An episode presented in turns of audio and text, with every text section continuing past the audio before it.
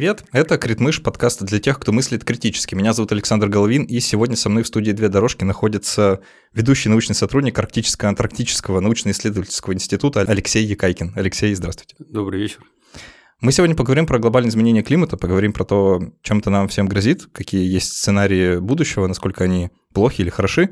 Но прежде чем начнем, я сделаю короткое объявление. Во-первых, у подкаста теперь есть телеграм-канал. Вы все долго ждали, я знаю, целых пять лет прошло, и вот теперь у подкаста есть телеграм-канал наконец-то. Можно подписаться прямо сейчас, пока телефон еще в ваших руках. Не убирайте его далеко, нажмите на ссылочку, зайдите или просто загуглите в Телеграме, или как правильно сказать, наберите в поиске Критмыш, вы найдете этот замечательный канал. Буду всем вам очень рад там. Ну и, конечно, заходите на Patreon и на спонсор, помогайте этот подкаст поддерживать. Например, можно, подписавшись там, э, задавать вопросы гостям, которые мы в расширенной версии эпизода будем обсуждать. Сегодня такое будет происходить. Нам прислали вопросы. Спасибо вам большое. И вообще спасибо, что помогаете этот подкаст делать. Алексей, давайте начнем вот с чего. Я, наверное, сегодня на разный манер буду задавать один и тот же вопрос, э, который, если совсем его как-то упростить, э, можно озвучить так – мы что, все умрем? Это вот, не, не знаю, как лучше его озвучить иначе, но я довольно длительное время уже живу вот с этим тревожным ощущением по поводу будущего в контексте глобального изменения климата, что э, те сценарии, которые рисуют климатологи и разные публичные спикеры, они все кажутся один хуже другого. И такое ощущение, как будто бы политически мы совсем не в том положении находимся, чтобы хоть как-то что-то с этим делать. Поэтому давайте я для начала спрошу, а вы оптимистичный климатолог или пессимистичный климатолог? Как вам видится будущее, в каком свете? Нет, ну, конечно, мы все умрем, это однозначно. Вопрос там когда? Ну, тут поэтому даже и переживать как бы нечего. Тут ну, вопрос не об этом, а там о каком-то качестве жизни для нас и будущих э, поколений. Ну, собственно, об уровне смертности, да, и прочих таких э, вещах. Трудно сказать, вот оптимист я или пессимист. Что-то я как-то не определился пока. Вот у меня одно время было... Ну, я, скажем так, я оптимист вообще по жизни, да, но глядя на вот, вот эти тенденции, которые там происходят, всякие разные, пока не вижу, чтобы так как-то выворачивали на, какой-то, на какой-то правильный путь.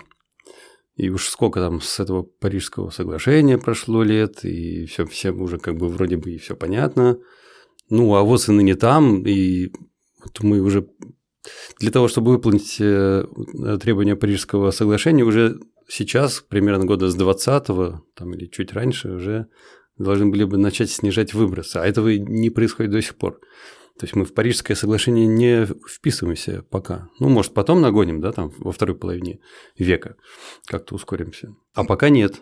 Ну, понятно, что вот этот ковидный год 20 там помог э, выбросы чуть-чуть уменьшить.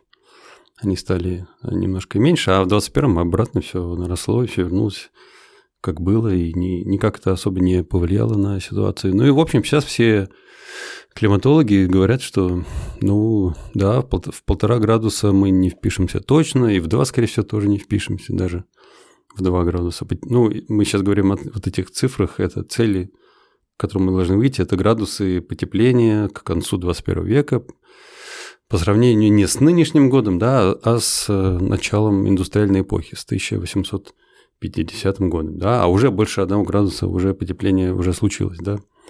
Когда мы говорим про полтора, мы должны понимать, что до этих полутора нам осталось совсем чуть-чуть, и, может, в ближайшие лет 5-10 уже полтора и будет, собственно говоря, градуса. Ну вот, так что вот в этом плане пока нет причин для большого оптимизма, а с другой стороны, ну, в общем, зеленый переход этот энергетический, он все равно как-то идет, и неизбежно он идет, и причем идет он, я так понимаю, не потому, что вот все поняли, что мы иначе все умрем, да, и поэтому надо срочно что-то делать, а потому что это уже становится как-то выгодно экономически, в том числе уже бизнес как-то этим занимается сам, просто потому что это, ну, выгоднее, инвестиции сейчас больше в возобновляемую энергетику, чем в традиционную. Постепенно становится уже таким самовоспроизводящимся процессом. И это как бы хорошо, но пока скорость этого перехода, она не, недостаточна. И пока все равно это все идет в основном там в развивающихся, ой, в развитых странах, да. А, давайте чуть подробнее про цифры поговорим, потому что вы уже озвучили, вот там полтора mm-hmm. градуса, два градуса. А, мне кажется, важно разобраться здесь в нюансах, что это на самом деле значит. Если я правильно понимаю, это, когда говорят повышение температуры, имеют в виду повышение средней годовой температуры как вот по всей планете, да, то есть э, там сейчас, если я правильно понимаю, где-то 1,1 градуса Цельсия по сравнению с доиндустриальной эпохой. Да, сейчас где-то 1,1, ну, может, уже чуть выше. 1.1 это было, получается, уже в 2021 году, да, когда вот вышел этот э, отчет последний, там была эта цифра. Ну, причем она с ошибкой, с небольшой, с небольшой погрешностью в 0,2. То есть 1,1 плюс минус 0,2. Там, вот так это формулируется точно.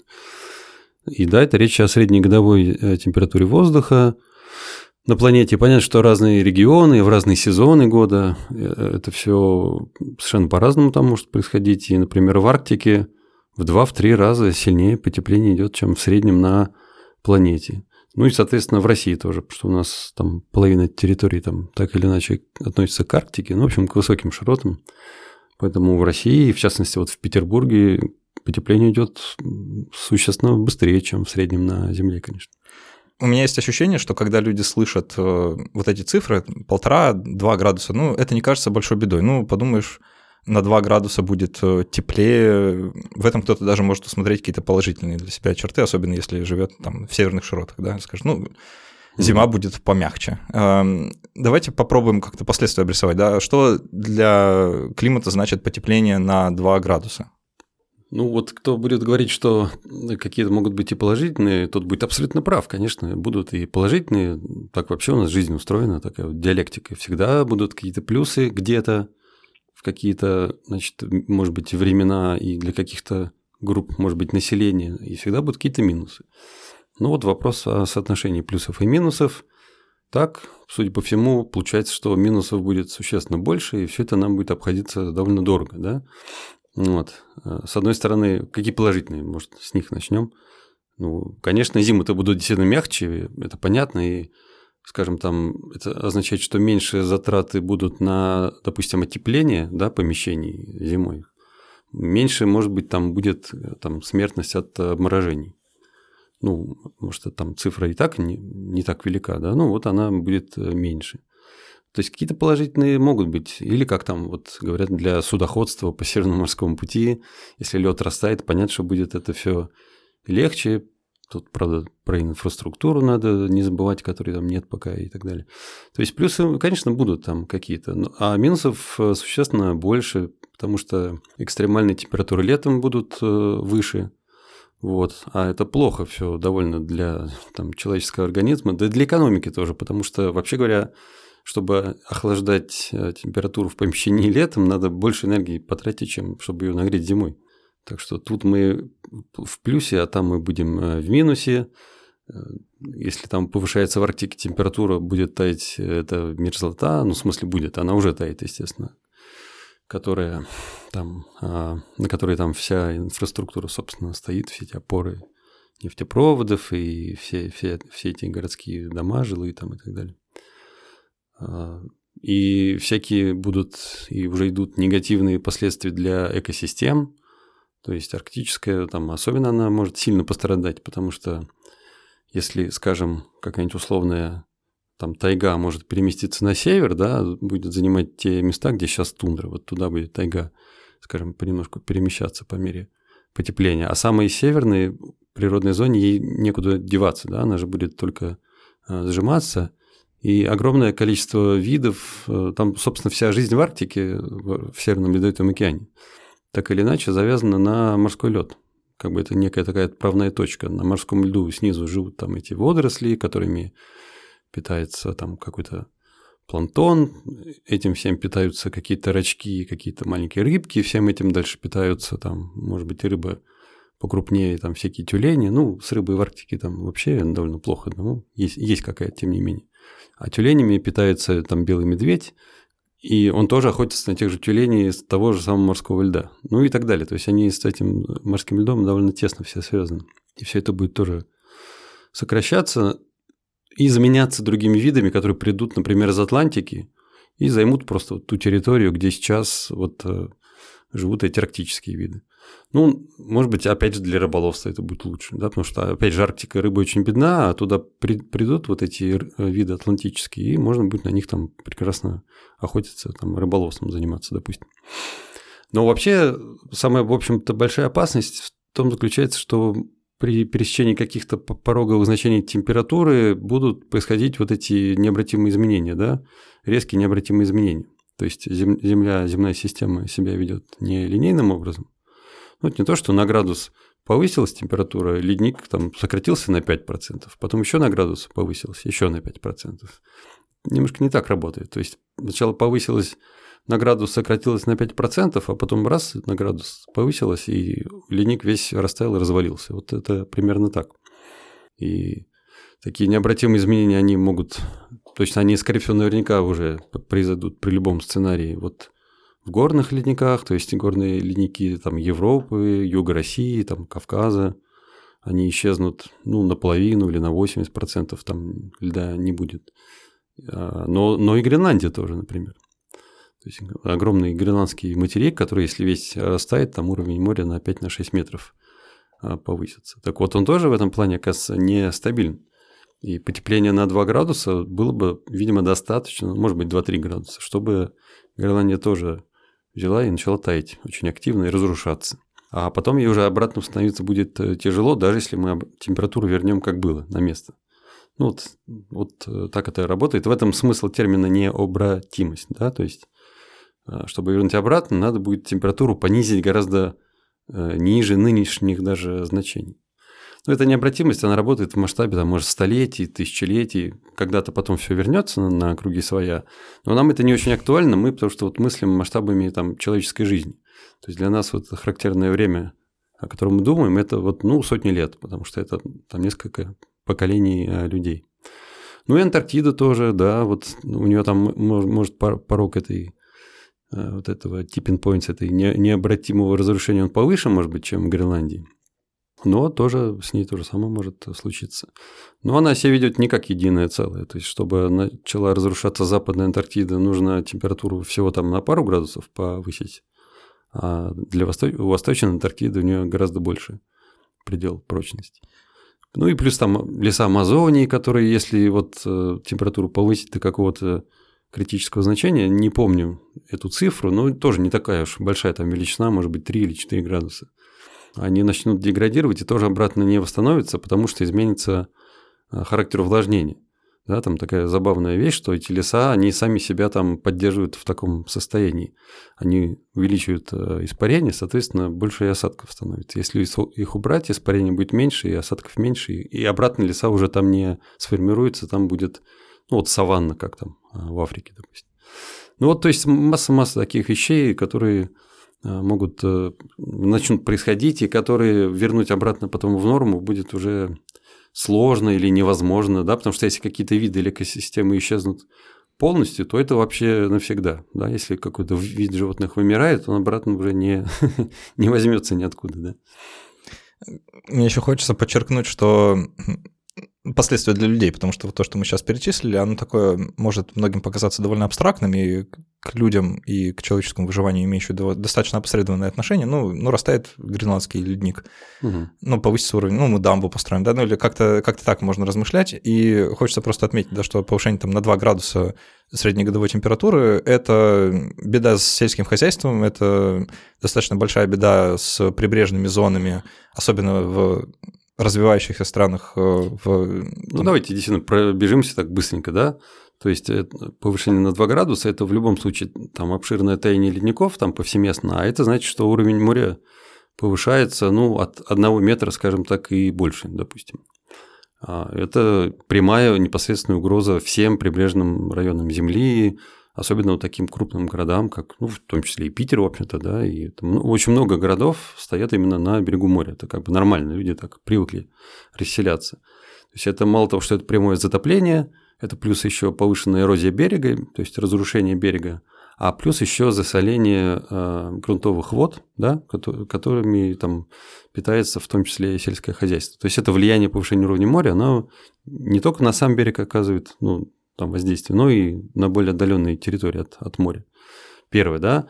там повышение смертности от разных причин, от непосредственно от самой температуры, да, потому что температура выше там, 50 градусов для человека в принципе не, невыносимо. А, увеличение частоты каких-то заболеваний, даже условная малярия может за пределы Африки выйти, и там даже, может быть, и в Россию она придет, и будут люди малярией болеть э, в России. Ну и сердечно-сосудистые заболевания, как одна из основных причин смертности, жаркая погода, мягко говоря, не способствует. Ну да, я да. это имел в виду, что вот э, люди гибнут не, там, в основном не напрямую от теплового удара, там, а именно посредственно через сердечно-сосудистые какие-то а, штуки. Что еще? Плюс к этому, да, там, возможно, снижение каких-то ресурсных ресурсной емкости каких-то там экосистем, как то уже там в Арктике или, или где-то еще. Где-то будет ущерб для сельского хозяйства, да, потому что нельзя будет больше какие-то культуры выращивать. Где-то это скомпенсируется потенциально увеличением урожайности, ну, как вот прогнозируют для России. То, то есть к концу века, где сейчас мы хлеб выращиваем, то есть это юг России, его там, в общем-то, нельзя будет выращивать, там будет слишком жарко и сухо летом. А потенциально зона земледелия может сместиться на север вплоть до там, Петербурга. Беда только одна, почв нет подходящих, почвы не формируются так быстро. Климат будет подходящий, а почв на нормальных у нас тут нету для этого. А, вот. Ну и да, всякие возбудители заболеваний, всякие паразиты, всякие эти клещи, всякие всякая зараза, которая уничтожает и, и там посевы, там, включая какого-нибудь колорадского жука и прочее, прочее, прочее. Вот, вот, то есть очень много на, на человека будет непосредственного воздействия. Ну и плюс увеличение там социальной напряженности, климатические беженцы, там будет гораздо больше потенциально конфликтных ситуаций в мире, чем сейчас. В общем, на том же самом Ближнем Востоке, в том числе, где и сейчас там неспокойно, допустим. Да, это вот то, что я хотел как раз добавить. Хорошо, что вы про это сами сказали. Э, про социальной напряженности климатических беженцев, мне кажется, редко, ну, почему-то вот так вот вспоминают, когда так вот перечисляешь сухо, кажется, ну, там пахотные земли здесь, э, засоление грунтовых вот там, а на практике это выражается в том, что огромное количество людей лишится домов, места своего обитания, эм, каких-то устойчивых э, систем, в которых они живут, и вынуждены будут мигрировать. И это, конечно же, ну, куда они будут мигрировать, да, понятно, куда. Э, в развитые страны, которые, ну, просто лучше экипированы для того, чтобы справляться с последствиями. Э, что иронично, учитывая, что они сами во многом тому причина, да в этом смысле меня достаточно напрягает э, как бы, существующая тенденция. Все же довольно взаимосвязано, да, и вот э, э, текущая там военно-политическая ситуация там, на европейском континенте, да, она такова, что э, люди начинают вооружаться довольно активно, да, в силу понятных причин, и, э, ну, как-то я, ясно, каким, каким будет ответ, как, как мне представляется, достаточно таким э, не мягким. Просто ну, какие инструменты есть на руках, такими и будут пользоваться, как мне кажется. И в этом я вижу как-то вот такую большую беду, что ли, грядущую. И это 2 градуса. А мы на какой траектории находимся сейчас? Если вот условно все останется как есть, и мы продолжим выбрасывать столько, сколько выбрасываем, и климатическая политика останется такой, какой сегодня? Ну вот эти два крайних сценария, да, которые существуют, вот, а, которые там соответствуют э, Парижскому соглашению, это как бы крайне минимальный сценарий выбросов, и мы по нему, ну, пока не идем. Я повторю, может быть, как-то сможет человечество ускориться. Минимальный – это полтора, да? Ну, полтора, полтора-два, там, полтора-два. Полтора сейчас вообще кажется совершенно нереальным уже, да, потому что полтора будет уже скоро, и да, то есть, э, чтобы зафиксировать, да. вот то, что мы сейчас описали, это как бы уже гарантированно, если мы сейчас соберемся и э, начнем активно с изменением климата бороться вот как-то на глобальном уровне. Э, тогда, возможно, два, если очень повезет, э, невероятный сценарий, то полтора. Да, это если соберемся. А если нет? Сценарий самый вот такой вот э, жуткий, его там называли там business as usual. А, ну, он выходит на потепление в 5-6 градусов, но вроде и по нему мы уже тоже не идем, да? То есть мы идем сейчас где-то посередине, и вот, вот это самое последнее совещание климатическое, где же оно было там? Ой, да, оно было в Шарм-эль-Шейхе, да, по-моему, в Египте. Вот совсем не так давно. Но... Осенью прошлого года, кажется. О, это уже, да. это, это уже год почти прошел. Ну да, не так давно. Ну вот, и пока все, что на себя люди, все страны принимают, какие обязательства, вот если они будут выполнены, то ну где-то так получается, наверное, 3-4 градуса. А 3-4, как выглядит мир, в котором на 3-4 градуса выше температура? Ну, если ответить проще, чем выше, тем хуже, хуже и хуже. Но э, оценить это сложнее и сложнее. Да, то есть это все равно же все оценивается с помощью каких-то моделей, так или иначе, потому что у нас нет аналогов таких. Ну, у нас нет ближайших аналогов вот в прошлом. Вот, собственно, я занимаюсь палеогеографией, да, это наука о прошлом климате Земли. Вот палеогеография помогает ученым современным климатологам, которые современный климат изучают и прогнозируют, вот какие-то сценарии там проработать, понять, как бы это могло выглядеть. Так вот, нет у нас такого аналога на самом-то деле. То есть 3-4 градуса потепления было в последний раз на, на, на нашей планете, это было там много-много миллионов лет назад, и Земля, в принципе, была другой тогда, совсем другой, и даже в плане тектоники она там была немножко другой, то есть нет прямых аналогов. Это нам надо взять Землю, как она сейчас, с такой вот конфигурацией там океанов и континентов, да, с такой-то интенсивностью излучения солнечного, с такой-то интенсивностью вулканической активности, да, потому что все эти параметры, они менялись всегда в прошлом. И вот в это еще все добавить вот там такую концентрацию парниковых газов, да, которая вызывает такое сильное потепление.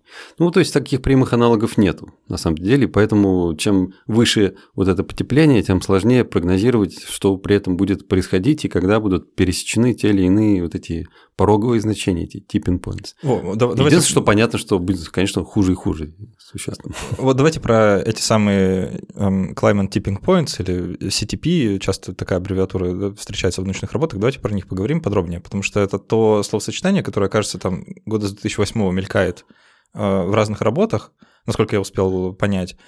Кажется, что таких tipping point, вот таких вот точек невозврата, их довольно много, и мне хочется, чтобы слушатели прочувствовали, что это на самом деле значит. Вы уже некоторые из них перечислили, скажем, Гренландский ледник и западно-антарктический ледник. Эм, при повышении среднегодовой температуры на 2 градуса мы, кажется, пересекаем вот эту вот точку невозврата, когда даже если мы остановим выбросы в ноль, э, разрушение ледников не остановится. То есть это уже будет необратимый процесс, и он пойдет дальше вне зависимости от того, делаем мы что-то или нет. Все верно, вот именно так, да. И это как получается такая система с положительной обратной связью, да, что э, запуск этого процесса необратимого, он приводит к тому, что этот процесс начинает идти еще быстрее, то есть он самоускоряющийся как бы. Э, скажем, если э, начинает таять э, вечная мерзлота, которая уже начинает таять, и вечная мерзлота — это огромное количество парникового газа, который спрятан в землю, да, я, извините, если совсем какие-то неправильные термины использую, да, не знаю, что там конкретно метан или углекислый газ или все вместе, но разрушение или таяние вечной мерзлоты приведет к тому, что еще больше парникового газа выделится, и даже если мы остановим все наши э, выбросы, обусловленные э, человеческой деятельностью, то все равно э, концентрация будет повышаться, повышаться, и может оказаться так, что мы просто уже не контролируем эм, то, что происходит. То есть, условно, если сейчас наши руки еще на руле, и мы едем в пропасть, да, то в какой-то момент крути этот руль, не крути, уже, в общем-то, будет все равно. Да, примерно как-то так. Вот вы довольно хорошо так э, визуально визуализировали вот этот э, процесс, да. Именно в этом смысл, что если ты пересекаешь это пороговое значение, дальше все, процесс идет сам по себе, независимо от того уже, какая температура, ее можно пытаться понизить, но это процесс это уже не остановит, он будет идти до тех пор, пока следующая какая-то точка равновесия там не будет. То, то есть, если мы, скажем, находимся на траектории Парижского соглашения полтора градуса, то может оказаться, скажем, вот чудеса случились, все собрались вместе, mm-hmm. наконец начали что-то делать, и мы вышли на траекторию полтора градуса. А, это не гарантирует, что изменение климата окажется под нашим контролем, потому что эти разные точки невозврата могут быть пройдены, и повышение температуры все равно произойдет. Скажем, до 3-4 градусов. То есть такое может случиться просто из-за того, что разные вот эти системы выйдут из баланса и должны будут прийти в новое равновесие. Ну, возможно, да, но, может быть, не совсем так. То есть, если мы на полутора градусах остановимся, тогда, ну, какие-то вещи все равно будут происходить. Там, те же горные ледники все равно там будут дальше разрушаться, и, собственно говоря, и арктический лед там будет сокращаться. Но это не значит, что все выйдет там из равновесия, и там до 3-4 градусов все равно там все подскочить. Нет, мы, если на полутора градусах мы ограничимся, то каких-то самых таких, может быть, там страшных этих tipping points нам удастся избежать. Но все равно какие-то уже, собственно, мы уже сейчас мы какие-то преодолели. То есть уровень моря-то все равно уже растет в любом случае. И даже если сейчас мы все, все выбросы остановим, все равно будет расти, потому что инерция большая, или не китают и так далее. Э, это вот просто чтобы зафиксировать, это уже перечисленный гренландский западно-антарктический ледник, э, вечная мерзлота.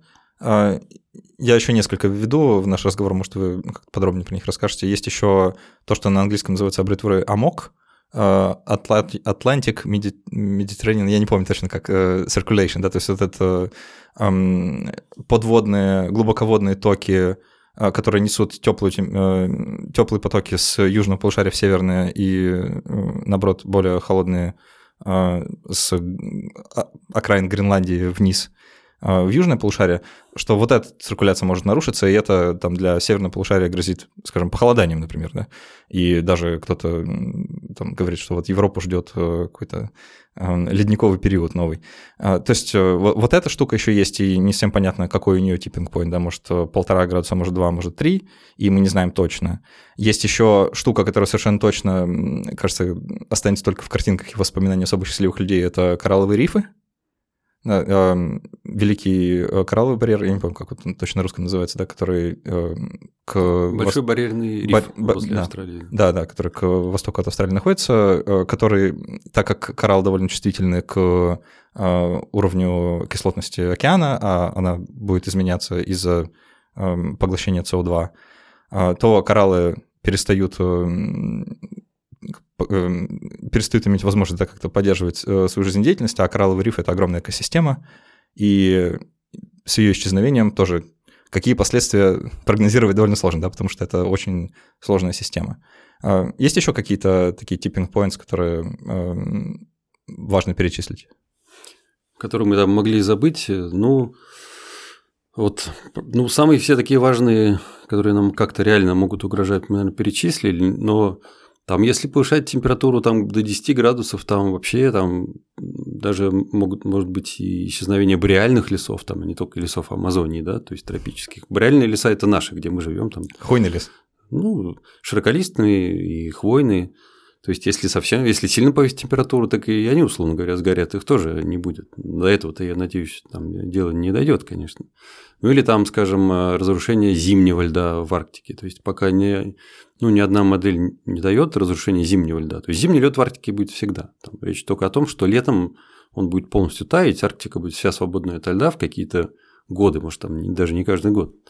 Но летом она будет свободна от льда во многом при каком-то довольно существенном повышении температуры и зимний лед там начнет полностью таять, например, она будет вообще свободна от льда совсем.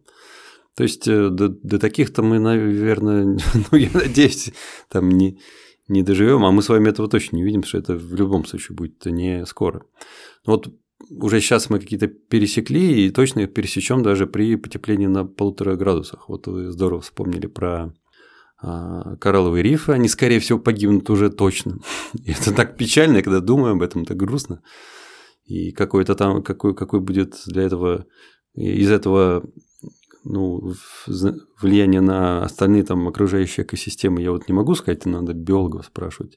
Но это в любом Ну, можно случае... сказать, катастрофически, наверное, это не преуменьшение будет. Ну, да, ну, наверное, не знаю. Может, как-то они не так вот сильно нужны и важны для всей, всей экосистемы Мирового океана. Я не знаю, но их в любом случае жалко будет э, потерять и с точки зрения эстетики, и разнообразия видов, потому что гигантское количество видов там обитает каких-то, которые, значит, исчезнут, да. То есть вот это случится уже почти наверняка, этого избежать э, очень сложно. И именно вот вы правильные причины назвали, да, потому что кислотность будет расти дальше неизбежно. Ну и у этих видов, у этих кораллов, у них вот как то, что называется толерантность по температуре, она очень маленькая. Для них 1-2 градуса – это критично уже потепление. Для каких-то видов там это не критично, а для них вот критично. Они не, не могут этого выдержать. Вот. А, это горные ледники, которые в любом случае сократятся очень сильно, да, это а, вечная мерзлота, которая в любом случае будет сокращаться там существенно. Это вот летний лед в Арктике. Но вот, может быть, Гренландия и Западная Антарктида все-таки не разрушатся при потеплении на полтора градуса. А вот этот амок, да, то есть а, атлантическая, как переводят на русский-то, господи, атлантическая, меридиональная, опрокидывающая циркуляция, О. да, когда, ну, когда на поверхности океана вот течет на север вода, тот самый Гольфстрим условный, и североатлантическое течение, а на дне течет в противоположную сторону. Ну, вряд ли он, он уже и сейчас ослабевает, даже по прямым измерениям становится немножко слабее. Но мало вероятно, что он все-таки остановится. А, кстати говоря, даже если это остановится, существенного похолодания Европе не грозит, потому что ну, как-то в массовом сознании мы все со школы помним, что Гольфстрим греет Европу. Это немножечко не совсем так. Если даже Гольфстрим остановится полностью, станет, может быть, чуть прохладнее, да, стало бы, если бы не было потепления, стало бы прохладнее немножечко там. Но поскольку потепление идет, а вот это похолодание небольшое, да, оно наложится на вот это потепление, просто чуть замедлит потепление. То есть все равно будет теплеть, даже если, если бы Гольфстрим полностью остановился. Вот такая у нас там сейчас ситуация. Я недавно смотрел э, среднюю температуру в Европе летом, и там, знаете, такой классный пик э, в прошлом году рекордными температурами, типа там 42 градуса в Париже. И, и думаешь, ну вот, наверное, это какая-то эм, предтеча, или, по крайней мере, то, что можно уже сегодня принять за последствия глобального изменения климата. Просто эм, я вот о чем хочу спросить. Мы сейчас какие следствия уже можем наблюдать? Потому что часто вот этот разговор про глобальное изменение климата, вы знаете, такой в будущее, он всегда как будто на 20 лет где-то впереди, и пощупать как бы вот реально, что происходит прямо сейчас, редко удается. Это оно, вот э, там жаркое лето, э, не знаю, горящие леса в Австралии, да, это вот э, то, то самое, э, и мы этого будем видеть еще больше, или какие-то другие примеры еще хочется привести? Нет, в том числе и это, да.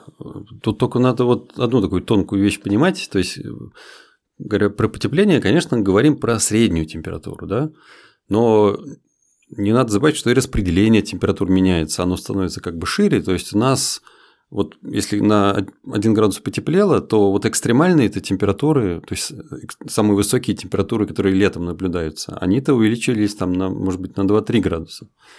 И, и еще надо понимать, что это некие вероятностные такие вот э, события. То есть в один год это есть, в другой год этого нет. Конкретная температура, вот эти 42 градуса в Париже, зависит от конкретной Э, циркуляционной обстановки вот в, данный, в, данном, э, в данный день, да, даже в данной неделе, стоит там этот блокирующий антициклон, да, препятствует там, значит, прорыву туда какого-то более прохладного воздуха, греется это все, вот, пожалуйста, мы получили вот эту экстремальную температуру. То есть каждую конкретную такую экстремальную температуру мы не можем прям однозначно списать на потепление, но вот вероятность таких событий она увеличивается и будет увеличиваться дальше. Это то, что мы наблюдаем непосредственно. Вот каждый год какие-то рекорды температурные бьются постоянно, да, и в Питере какие-то рекорды там недавно побились, по-моему, в апреле там, или в мае в очередной раз. Ну, в общем, да, вот, вот это наблюдается, потом э, меняется структура осадков, их в целом становится больше на Земле, ну, это тоже понятно. Больше, э, больше тепла, больше испарения с океана, больше влаги в атмосфере, больше осадков. То есть, как бы ускорение вот этого гидрологического цикла происходит.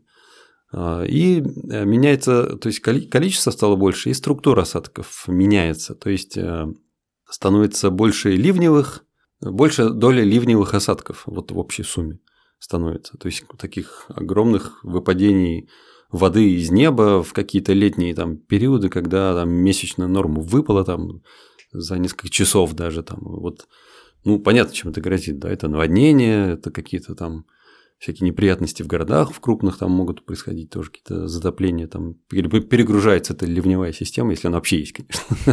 Ну да, мягко да. говоря, она не приспособлена для того, чтобы месячная норма осадков. Э, когда ее проектировали, строили, думали про другие какие-то нормы осадков. Да. Ну, то есть, э, когда говорим, там будет больше осадков, это не, не легкий дождь. То есть, э, имеется в виду, что экстремальные проявления погоды, да, вот какие-то экстремальные погодные явления будут становиться чаще, да, и нам, да. к сожалению, придется к ним привыкать как-то. Да, вот э, чудесный был случай с этим наводнением в, где-то на Черноморском побережье. Несколько лет назад было катастрофическое наводнение, которое случилось из-за того, что очень много осадков э, выпало. Там люди погибли и так далее. Печальное было такое событие. Вот такой чудесный, как говорится, кейс, когда вот один климатолог его разбирал, и он показал, что вот если бы не было такой температуры, как случилось, не набрало бы столько влаги, значит, вот эта воздушная масса, и не было бы такого количества осадков. И даже вот, вот это вот наводнение – это прямое следствие тоже потепления, потому что при чуть меньшем, меньшей температуре воздуха не набрала бы воздушная эта масса столько воды, и она бы не вылилась там. И всякие там ураганные явления, кстати, смерчи тоже, там такая довольно новая интересная штука. Ну, для меня новая, я имею в виду, что вот мой там коллега, друг Александр Чернокульский про, про это тоже писал, что он из, из, изучал частоту этих смерчей, и оказывается, что их довольно много у нас, и тоже они а, растут, и даже в наших регионах они бывают, хотя, может, мы не так часто их видим, но... Ну, кажется, придется еще. Но бывает, и, видимо, придется, да, потому что, чтобы смерч тоже сформировался, тоже нужна очень ну, такой мощный достаточно нагрев снизу должен а, происходить. Давайте про отношения людей поговорим к этой теме, потому что я как будто бы в сети сейчас, э, когда про это читаю, смотрю, я вижу два таких полярных во многом отношения. Одни заламывают руки и говорят, все, уже поздно, мы уже не успели Парижские соглашения, даже если мы их выполним, это уже катастрофа, и, судя по всему, мы не выполним даже этого, и катастрофа совсем катастрофа, и как будто бы уже ничего нельзя сделать. Это вот один такой лагерь. Есть другой лагерь, который, я, честно, плохо пока понимаю. Эм, это такие немножко скажем, может быть, даже во многом наивный оптимизм на тему того, что нет, да, это, конечно, плохо, но мы с этим справимся. Вот посмотрите, как у нас замечательно развиваются технологии, мы, э, человечество и не с таким справлялось, и в целом, да, страшно, но ничего такого прям катастрофично страшного. То есть такой э, легкий оптимизм на тему будущего без какой-то конкретики. Эм, есть, например, известный канал, э, такой научно-популяризаторский на YouTube, называется Курсы ГАЦ. Mm. Возможно, вы слышали, э, прям мега известный, там таким очень классным британским голосом э, с птичками такими рассказываются разные а, околонаучные концепты. И у них эм, несколько лет назад, кажется, вышло видео, которое буквально называется так «We will fix climate change» что вот мы, мы починим. А, у него огромное количество миллионов просмотров, там что 10 или 20. И там примерно такой нарратив, что ну не надо унывать, все будет хорошо. примерно так. При том, что последствия даже потепления на 2 градуса, они, конечно, очень сильно не досказывают, мягко говоря. Если это видео смотреть вот как с после прослушивания этого эпизода, скажем. Мне хочется спросить, видите ли вы вот это разделение? Э, не знаю, в среде климатологов, может, или э, просто людей, э, которые про эту проблему думают и размышляют. Можно ли сказать, сказать что вот есть вот эти два лагеря, там, пессимисты, оптимисты, как я вас вначале спросил, или большинство людей все-таки где-то посередине находится? А таких разных лагерей гораздо больше. Во-первых, надо начать с того, понимают ли, ощущают ли уже непосредственно люди вот это вот происходящее потепление. Ну, вот, судя по опросам, насколько я мог понять, да, оказывается, уже ощущают. То есть уже большинство людей, там больше половины. А это про каких людей? Вообще... А это, это просто вот опросы простых людей, там, да, не климатологов. В смысле, имею в виду где? Ну вот в, в России, в частности. Ага. То есть, э, да, люди уже непосредственно видят, как-то чувствуют, что что-то происходит. Таких уже, в общем-то, большинство. Но дальше они начинают на другие делиться группы. Там какая-то часть из них э, считает, что это, это все естественный процесс, а потому и не надо беспокоиться. Другая часть все-таки понимает, что человек на это влияет, и вот э, это начинает их немножко тревожить. И таких тоже уже довольно много сейчас становится. Там. Может быть, уже не, не, не большинство, но, но много. А вот из этих уже, да, вот, э, значит, вот оптимисты и, пессимисты, что с этим делать дальше? Значит, ну, вот это вот э, взгляд, что ну все равно, раз все плохо, так не надо и ничего и делать.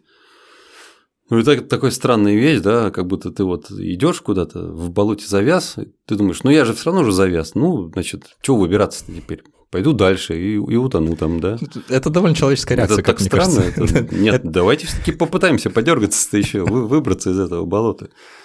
А другое, другая крайность значит, что вот ну, как-нибудь само все рассосется. Это вот, конечно, вот этот русский авось пресловутый, но мне удивительно, что и не только в России такой взгляд, оказывается, популярен. Не такой уж он русский, да. Что само оно, конечно, не рассосется. Понятно, что надо усилия предпринимать.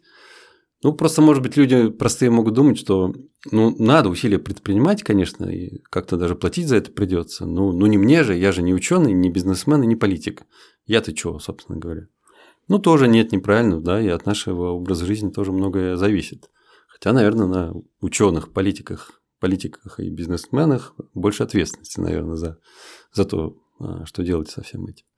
Но просто так само не рассосется, мне все-таки кажется, что усилия придется предпринимать, и, и, и много придется за это платить. То есть э, чтобы бороться уже и с последствиями, то есть адаптироваться к изменениям, и чтобы предотвратить самый худший сценарий, придется перестраивать там экономику, перестраивать там образ жизни, там производство, энергетику и так далее. И это будет стоить нам каких-то денег, там приличных, там несколько процентов ВВП, видимо, на это придется тратить. Но если этого не сделать, ну, будем тратить просто еще больше на то, чтобы с последствиями бороться. Нету, ну я на лекциях тоже эту всегда обязательно рассказываю, что вот есть адаптация, есть борьба с причинами, это надо делать одновременно и то, и другое, и нет опции не платить. То есть нет опции вот э, как-то обойтись э, значит, малой кровью. Нет, все равно придется платить. Либо бороться с причинами, либо потом просто латать все эти дырки, которые их будет все больше, больше и больше. Ну, вот так. А в чем вы видите причину? Почему до сих пор э, каких-то решительных действий не было предпринято? Потому что все вот эти разговоры, сколько уже длится, да, вот эта дискуссия Э, межгосударственная на тему того, что надо что-то делать, все говорят, надо что-то делать, а потом возвращаются к себе и ничего не делают. Вы можете как-то сформулировать, есть у вас представление, почему так? Вот что мешает? Ну, много разных причин. Человечество не является неким единым целым пока что, да, вот в этом отношении. Еще вот как-то так собираться вместе сообща решать проблемы, ну, уже получается что-то где-то, но вот еще пока не идеально. Вот с Монреальским протоколом получилось, да, там ограничение выбросов вот этих хлорфторуглеродов, и чтобы зоновый слой не разрушался. Вот с этим получилось. И мы видим уже позитивные последствия уже сейчас, да, прошло там 20 лет. А с, с этим нет, пока не получается, потому что тут гораздо больше задействовано разных всяких э, факторов, больше действующих там лиц, а, акторов всяких, да, кто-то значит, на этом, может быть, зарабатывает, кто-то на этом теряет, и вот их, вот эти конфликты между ними не позволяют как бы какое-то единое решение принять, и есть целый ряд конфликтов там между разными группами государств. Ну, самое типичное это вот между теми, кто, а, скажем так, производит углеводороды, да, и теми, кто их покупает, например. Между теми, кто ну, там страны, где дешевая рабочая сила и куда, скажем так, ушло производство во многом, да, и, и страны, скажем так, развитые, которые являются потребителями этих продуктов. И вот эти вторая группа стран, они формально-то сейчас выбрасывают немного уже, да, ведь особенно там на, на душу населения, на, на 1 доллар там ВВП, вроде бы у них выбросы это уже как бы стали небольшими, они молодцы. Но только не надо забывать, что они же потребляют продукты, которые произведены в странах, где выбросы большие. Поэтому они тоже эту ответственность за эти выбросы как бы должны разделять. Вот масса-масса таких вот противоречий, которые сложно разрешить. Ну и плюс все это дорого стоит. Плюс, конечно, некая инертность мышления, там, ну, особенно, да, там у, у простых людей, да и у этих политиков тоже, людей, принимающих решения, некая инертность мышления, есть сложно перестроиться и понять, что вот надо как-то иначе теперь жить, существовать.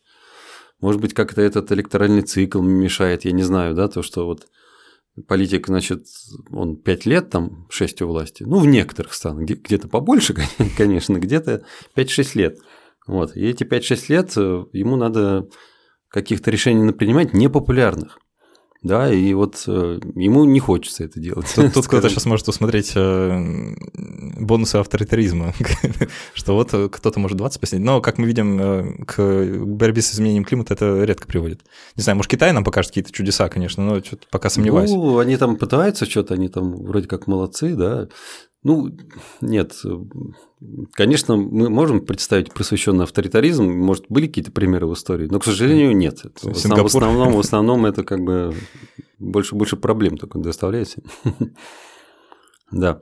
Так что вот, э, тут, наверное, это вообще такой разговор там был бы хороший с политологом и с экономистом, там, не ну, с географом. Я, я, я понимаю, что это на... вопрос, конечно... Рассуждаю про да. это со своей точки зрения. Я, я просто хочу этим вопросом подчеркнуть как бы взаимосвязь до всего происходящего, потому что, конечно, это связано и там, с увеличением глобального уровня неравенства, и с бедностью, и с эм, вообще какой-то такой глобальной несправедливостью, которая накопилась, потому что даже если мы посмотрим ну, скажем, на страны, которые являются наибольшими источниками выбросов э, там, потребителей углеводородов, да, это там, Соединенные Штаты, США, Китай, Россия, э, все вот эти страны, да, которые очень много приобрели от сжигания э, ископаемого топлива, при этом они не хотят очень много платить, да, а есть страны, которые ничего не приобрели от этого сжигания, возможно, даже потеряли, и потеряют еще больше, просто потому что вот они в такой незавидной позиции бедности, да, просто в силу бедности они и хуже будут справляться с последствиями, и сильнее их будут чувствовать, потому что в таких регионах э, планеты находятся.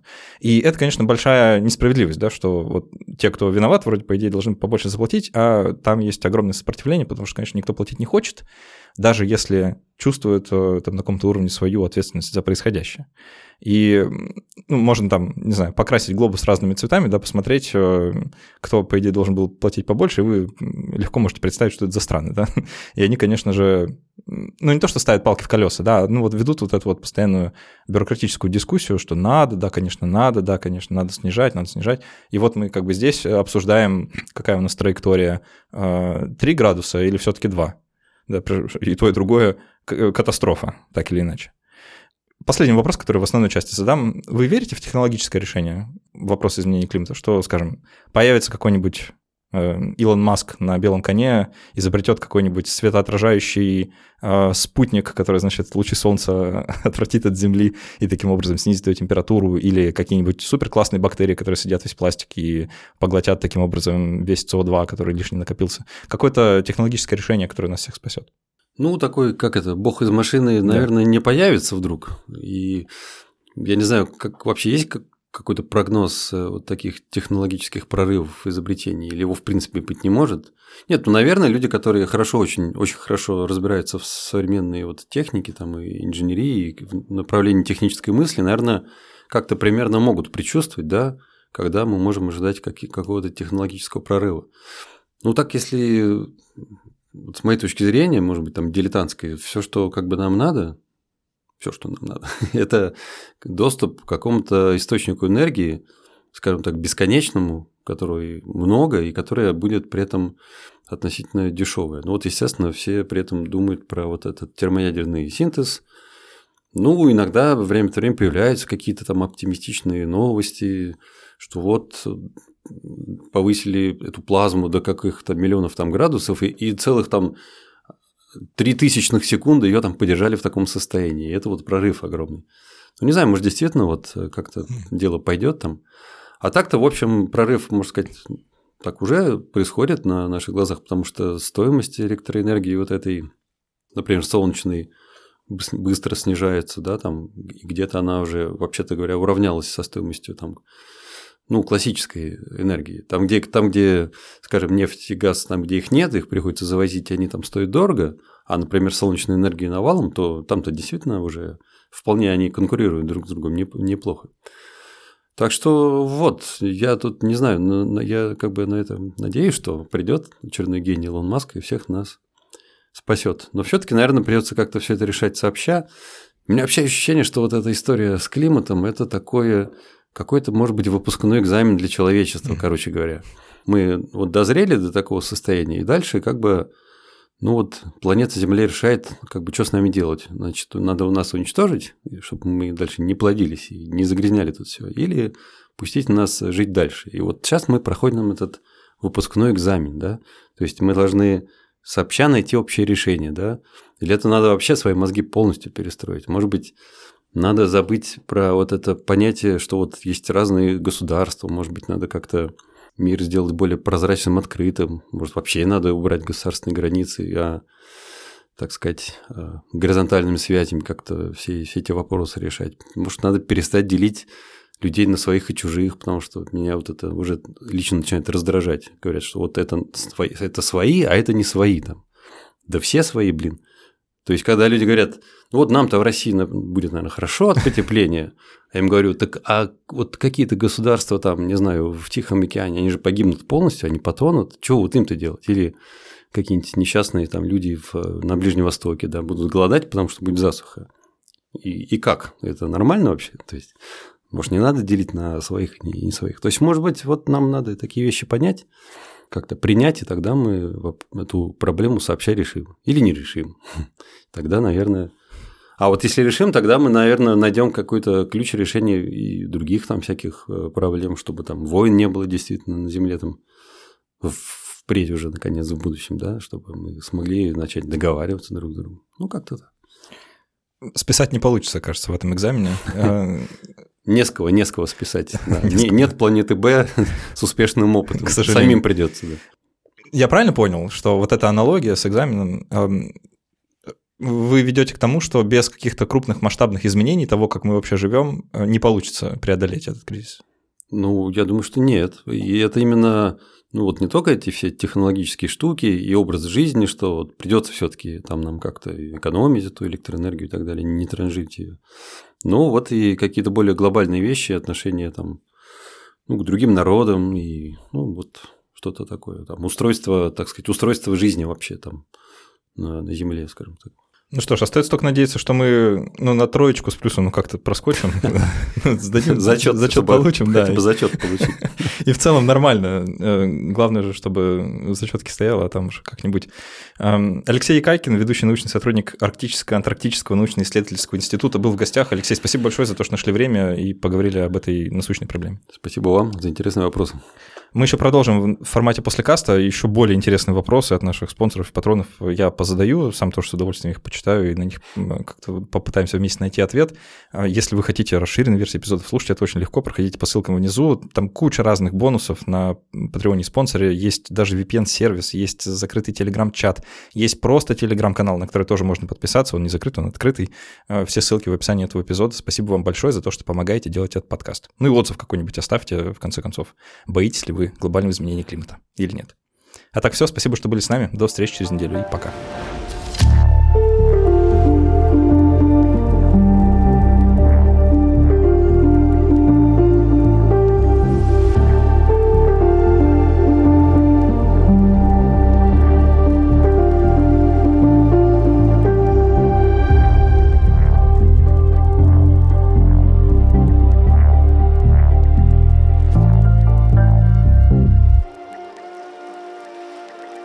Супер, Алексей, спасибо большое, правда. Я, э, я так давно хотел про это сделать эпизод, вы даже не представляете. Я э, огромное количество времени. Вот я эту тему ношу в себе, и как бы вот подкаст это для меня, знаете, такая почти психотерапия. Я как-то вот это ношу с плеч снимаю, и мне легче становится. Ну да, проговариваешь это все. Да, как-то, как-то уже не так страшно. Вы мне